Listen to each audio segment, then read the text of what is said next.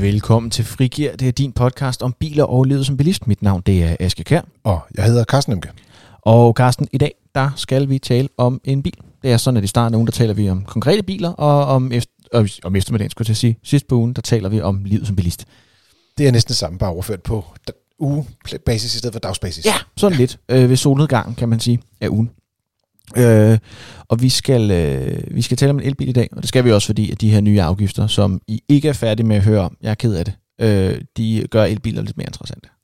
Jamen, der skal nok også komme øh, utrolig mange forskellige takes på de her afgifter, og vi mangler jo også at få den endelige aftaletekst, så der skal nok komme, ja, det er kommet jeg indtil videre, men der kommer et punktum på et tidspunkt. Så vi vender tilbage, når der kommer noget spændende på den side. Men Peugeot E2008 hedder den. Ja, øh, som er en Peugeot 2008, men elektrisk.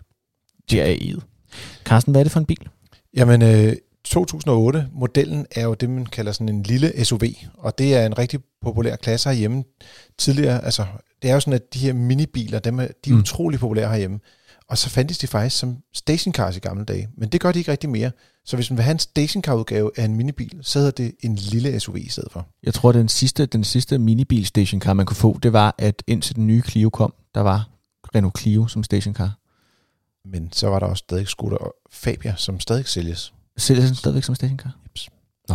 Men ellers, deromkring, ja. så kan du få den med benzinmotor og dieselmotor. Dem har vi testet tidligere. Øh, de har også været med i en, faktisk en gruppetest med de her mm. små SUV'er. Men nu er der så kommet en elektrisk udgave. Og det er ikke bare en, en plug-in hybrid, eller mærke. Altså, det er ikke til el. Ja, for i modsætning til Renault, der jo har en Captur, som er tilsvarende størrelse, ja. Den findes som plug-in hybrid, så har Peugeot valgt at sige, vi laver en el-udgave af vores øh, lille SUV i stedet for. De er lige gået trinnet op med plug-in hybriden. Det er 3008, hvis nok, kan det ikke? Der er, eller er det 5008? Der har de plug-in hybrider. Ja. ja. Og øh, vi kan sige, hvis det er, at du gerne vil læse den her biltest, som alle vores andre biltests, så ligger den naturligvis på internettet. Og det vil sige, at du går ind på øh, fdm.dk, eller du kan skrive motor.dk, så kommer du direkte ind, hvor det er, vores biltest ligger. Det er bare sådan et redirect-ting. Ja, og der ligger et øh, link nede i episodebeskrivelsen også, hvis du synes, det er fedt. Der ligger både til 2008 og til nogle andre biler, der minder lidt om den, som vi kommer til at snakke om lidt senere.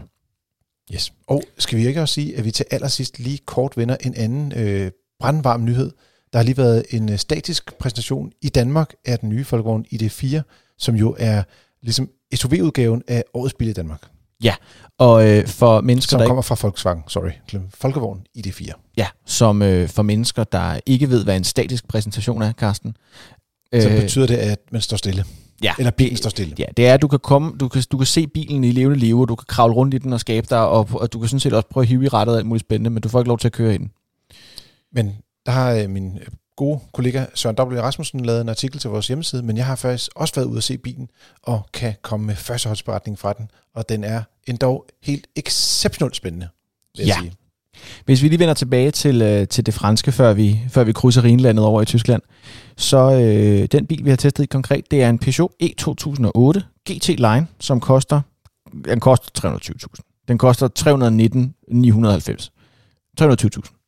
Og det er en af de biler, hvor der er, at der ikke er nogen afgiftsændring på. Det er bare 0 kroner i ændring i forhold til tidligere, så det er prisen stadig. Den er gået fra 0 kroner til 0 kroner afgiften, så det er sådan nogenlunde til at regne ud, hvor meget den er. Forskellen er 0 kroner. Præcis. Og den, øh, den sidder med 136 heste. Øh, den kan køre 318 km på en opladning. I, er det WLTP-norm? Det er det altid. Ja, yes. det er det altid. Og så er der noget, du lige hurtigt sprang henover. Det er, at den går 0-100 på 9 sekunder, som er ret hurtigt. Og så kan den køre 150 km i timen. Det er ikke så hurtigt. Og det er jo lidt sjovt. Så du kan komme hurtigere op i topfarten? Men... Nej, men det er mere det med, at elbilerne er begyndt ligesom at blive begrænset på topfart. Så du har ikke biler, der kører 220 km i timen længere. Selvom med 136 hestekræfter vil du godt kunne komme derop omkring. Så, og det kan vi se på rigtig mange af de her elbiler, for at begrænse energiforbruget, så siger de, at der må, der må være en makshastighed. Ja. Du kan sige, når man bor i Danmark, maks 130 km i på motorvejen, så giver det heller ikke meget mening at have en bil, der kører ja, 300 km i timen. Ja, og jeg vil så sige, segmentet for mennesker, der er selv på de efterhånden relativt få sektioner af autobahn, hvor der er decideret fri hastighed, der er interesseret i at køre mere end 150 km i timen at det er også et relativt lille segment. Og det er nok ikke et segment, der køber en Peugeot 2008, vil jeg måske også gerne... Elektrisk. Elektrisk, vil jeg måske også gerne lige påstå. Der tror jeg, der er nogle biler, der er sjovere at køre hurtigere end 150 km i timen i.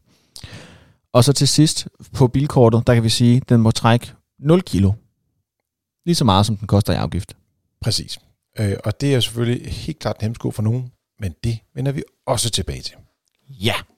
Carsten, hvis øh, vi starter med, øh, vi kan godt lide at starte i det positive hjørne. Hvad er fedt ved Peugeot 2008? E2008, vil jeg mærke.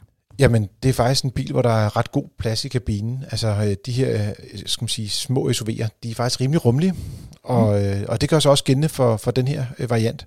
Bagagerummet der er på 405 liter, og øh, det er faktisk også rimelig stort, uden at være sådan exceptionelt. Men det er i hvert fald nok til en øh, skal man sige, almindelig familie. Ja. Hvis man skal komme en lille øffer på, øh, på kabine, hvis man skal sige på den måde, så er det, øh, at man sidder en lille smule specielt i øh, forsæderne. Dels har de et meget lille ret, men, men man sidder også meget tæt på det, der, der hedder, der ligger sådan en hvileplade til venstre for bremsepedalen.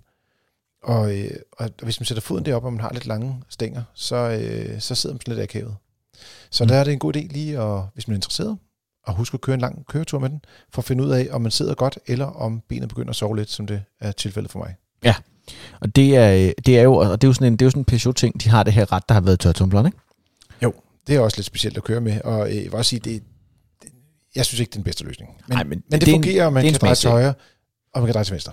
Ja, når man hiver i rettet, så drejer bilen også, og det er altid et sindssygt godt, øh, det er ligesom, ligesom når vi snakker om en bil, det er godt, den kører lige. Det er sådan det samme.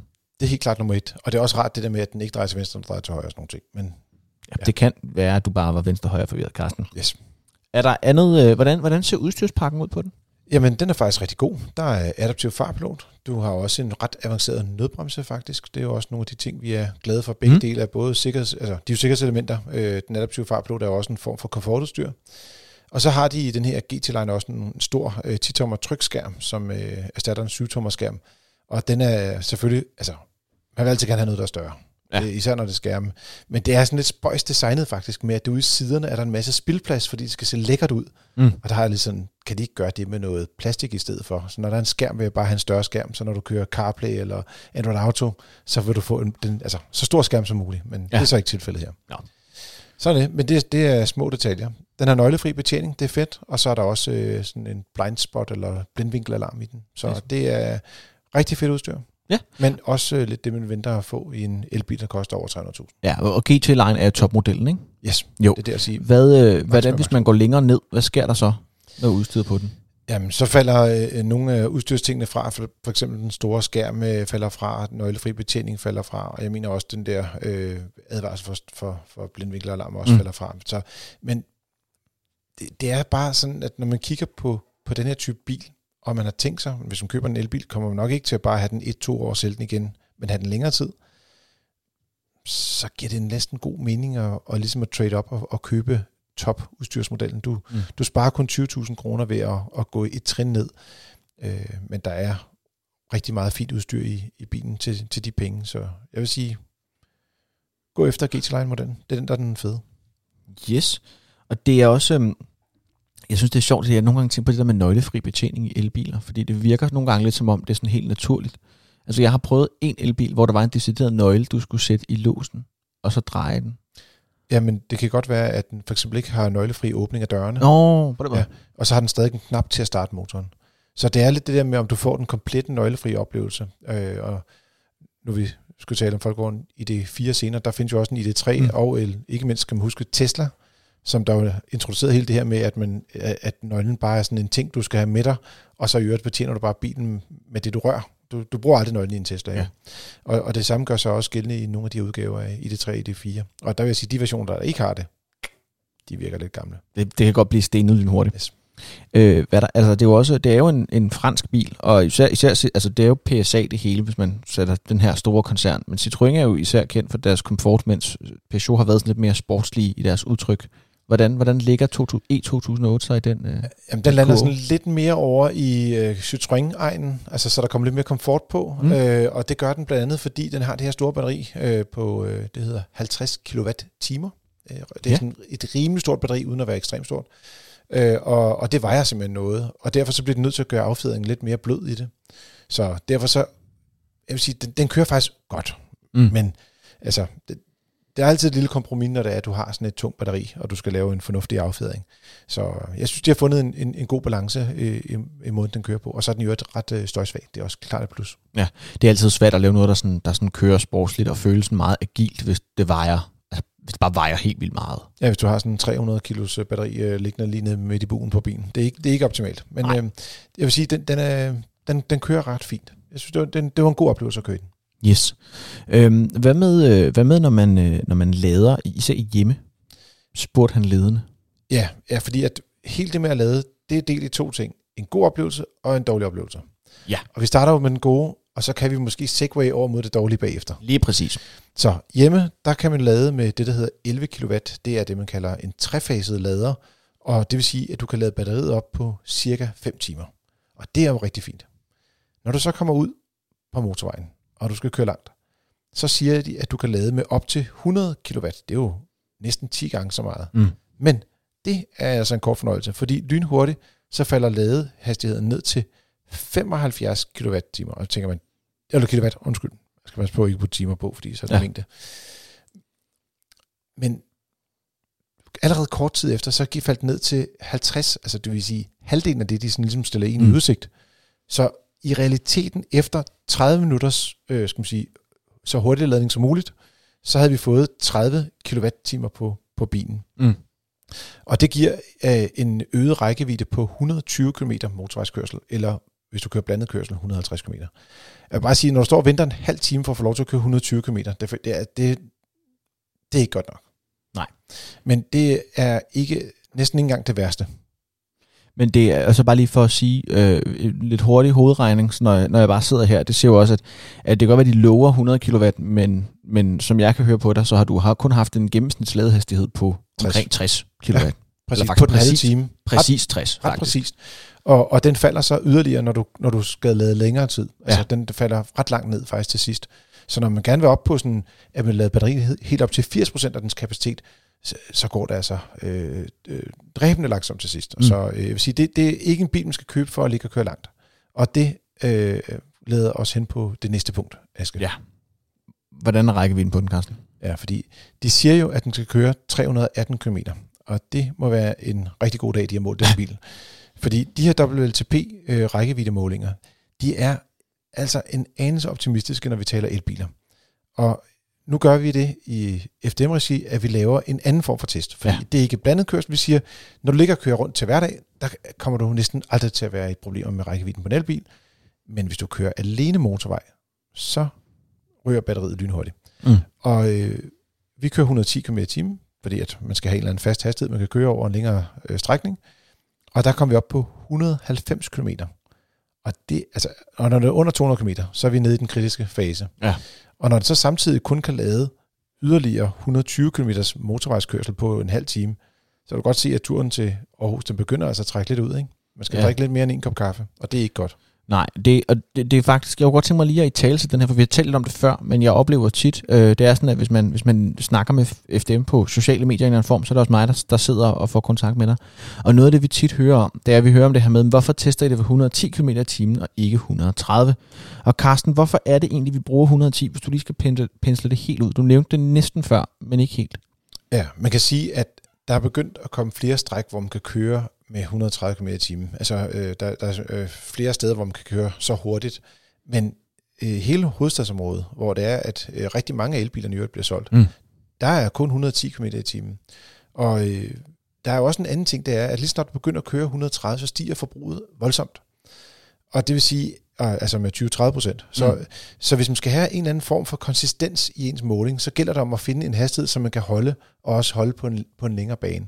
Og hvis man bare har en lille smule, øh, skal man sige, ønsker om at få noget rækkevidde i en elbil, så bliver Mm. du nødt til at holde farten nede. Og derfor så holder vi den på 110 km timen. Vi har ikke valgt at tage sådan en løsning, der hedder 90 km timen bag ved en øh, stor lastbil. Det kunne have givet rigtig gode rækkevidder, fordi at, øh, det kan handle også om at få noget, som folk kan leve med til hverdag. Ja. Så 110 km timen, det er den, vi har valgt, og den kan du blive ved med at, ligesom at køre, øh, uanset om det er en 130 km timen zone eller en 110 km timen zone.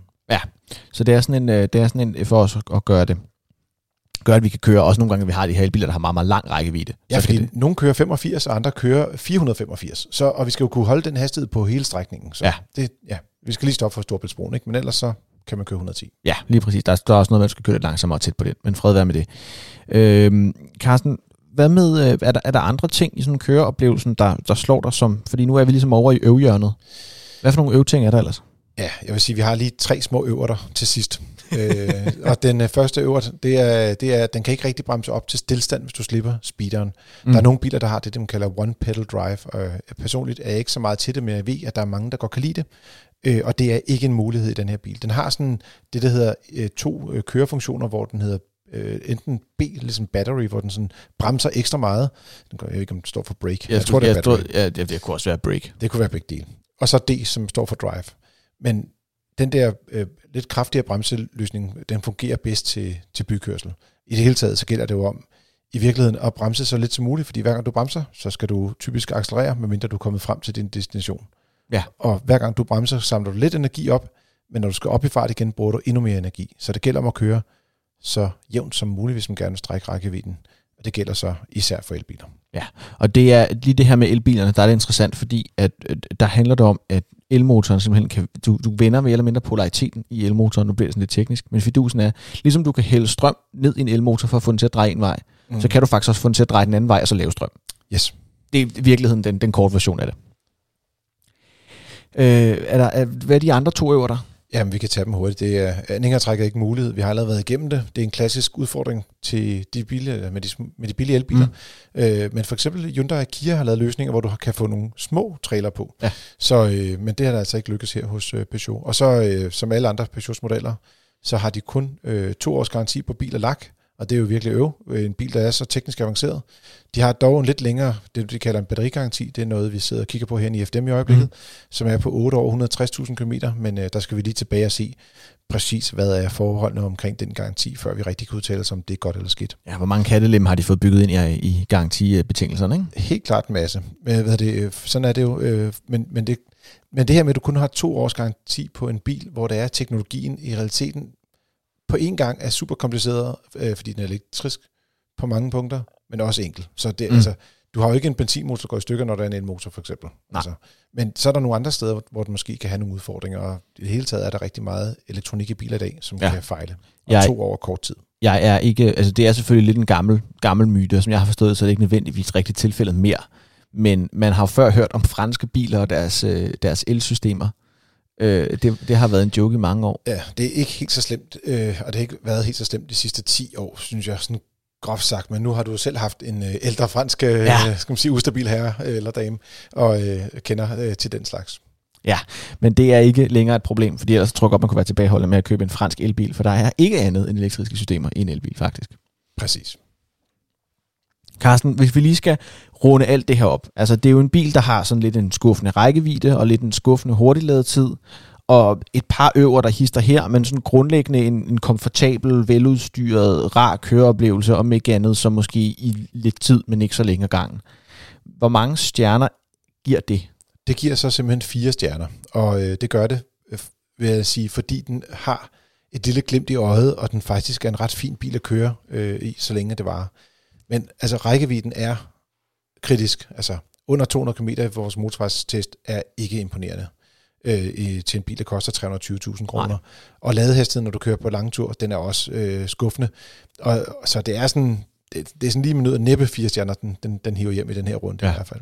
Man kan jo også overveje lidt, øh, hvis man øh, virkelig har trang til sådan, øh, sådan at pine sig selv. Øh, der findes også en øh, 208 udgave af den samme bil, Øh, så jeg vil sige, de her biler, de er mest egnet til, hvis man kører lokalt og korte ture, og ikke kører så meget på tværs af landet. Ja. Og der fungerer de faktisk rigtig godt, og dermed giver de mening for nogle mennesker.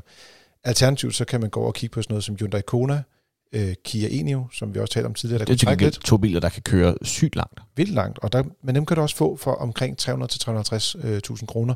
Og så selvfølgelig også øh, Falcon ID3, som jo øh, lige er kommet på markedet, øh, og som har stort set samme øh, skal man sige, biløkonomi, fordi man skal lige huske på, mm. at hos dem, der har du for eksempel serviceaftale med i fem år, øh, som en del af prisen. Og dermed så bliver de der Falcon Elite 3 er faktisk ret interessante også. Så, yes. Ja, øh, så det var, en, det var en, og der er links til vores øh, test af de biler nede i episodebeskrivelsen også. Er det hele. Yes. Er det hele. Så skulle vi lige runde den her anden ellert, Karsten. Nu nakkede du lige om ID3. Og der har været den her øh, citat, statiske præsentation. Du har fået lov til at kigge på en, på en, øh, en Folkevogn ID4 og ja. øh, kravle lidt rundt i den, men ikke få lov til at trampe på, ja, det kan godt være, du kunne trampe på pedalen, men det skal i hvert fald ikke noget, når man gør det. Øhm, hvordan? Jeg har en play-pedal og en pausepedal. altså i stedet for, altså når du trykker på, på uh, speederen, så er det ja. formet som et play-symbol. Og når du trykker på bremsen, så er det formet som sådan et pause-symbol. Ja, det er mærkeligt. Men det er også sjovt. Det, det, det er meget, det er meget. Altså tysker, der er sjove, det er mærkeligt. Ja, det er, det er, det, I skal alle sammen lige glæde jer, fordi at det var så i 2020, at tyskerne var sjove i det her øh, årtusind og så, øh, eller det her århundrede, og så prøver vi igen næste gang. Nej, men Carsten, hvordan, altså, ID4 i forhold til ID3 nok især relevant at sige, fordi det er lige gangen større, men hvor meget giver det? Det giver faktisk, øh, nogle, for familierne giver det faktisk rigtig meget, og jeg synes, at øh, den er selvfølgelig noget dyrere, men for eksempel kan du få et med anhængertræk, hvor den kan trække øh, 1200 km med de varianter, der har det store batteri på 77 kWh, som det hedder. Mm. Men det er også den bil, der så har en WLTP-rækkevidde på øh, over 500 km. Og det er en super interessant bil. Den koster omkring 400.000 i de første lanceringsmodeller øh, med det her batteri og et øh, sådan godt basisudstyrsniveau. Øh, og så har den markant bedre plads på bagsædet. Mm. Den har et bagagerum, der er på over 500 liter. Altså rigtig stort bagagerum. Mm. Og øh, så er det, er det faktisk det, der overrasker mig altså virkelig, altså en ting er, at du kigger på billederne, man tænker, ser alle øh, tallene, og man tænker, nå, sådan fungerer det. Øh, jeg har en hund, og den skal ind i bagagerummet. Så derfor så tænker jeg lige, kan vide, hvordan læsehøjden er på bagagerummet mm. i sådan i ID4, når du nu er en SUV. Og så var der heldigvis også en ID3, der holdt ved siden af. Og så gik jeg lige hen, og så satte jeg lige benet hele vejen op af øh, bilen, og heldigvis rent, så bukserne blev ikke beskidte. Og så satte jeg sådan min hånd ind og sagde, her er læsehøjden. Og så træskede jeg stille og roligt med, med mine fingre dybt plantet inde i mit overlov, hen til ID4'en, og så var der 5 cm lav, jeg skal sige, lavere øh, læsehøjde i ID4'en, end der er i den mindre ID3. Og det viser jo bare, at den er næsten lidt mere sådan en form for skidesmart stationcar udgave mm. af en ID3. Og ja, altså, jeg tror, at det kommer til at være det vildeste salgshit næste år, når det er folk, de begynder at se på de her elbiler med de nye afgifter og Øh, den kører, den har en rigtig lang rækkevidde, fordi du har de store mm. batterier. Øh, den kan lade rigtig hurtigt. Den kan faktisk lade op til 125 kW, altså virkelig få smæk ja. på, på opladnings, øh, skal man sige, øh, løsningerne. Så øh, jeg tror, det er en bil, som vi kommer til at se øh, rigtig meget af herhjemme. Både den, og så også søstermodellen øh, Skoda Enyaq, som jeg ikke kan finde ud af at tale. Nej, det er også, det er også, det kan være sådan et, det kan være, at den bliver et mindre salg, simpelthen fordi folk ikke kan forstå hinanden nede ved forhandleren. Præcis. Det kunne godt risikere. Jeg kan i hvert fald garantere. Det kan også være, de siger, hey, vil du købe den her Skoda Kamik, siger de så, og så sælger den bare en Enyaq.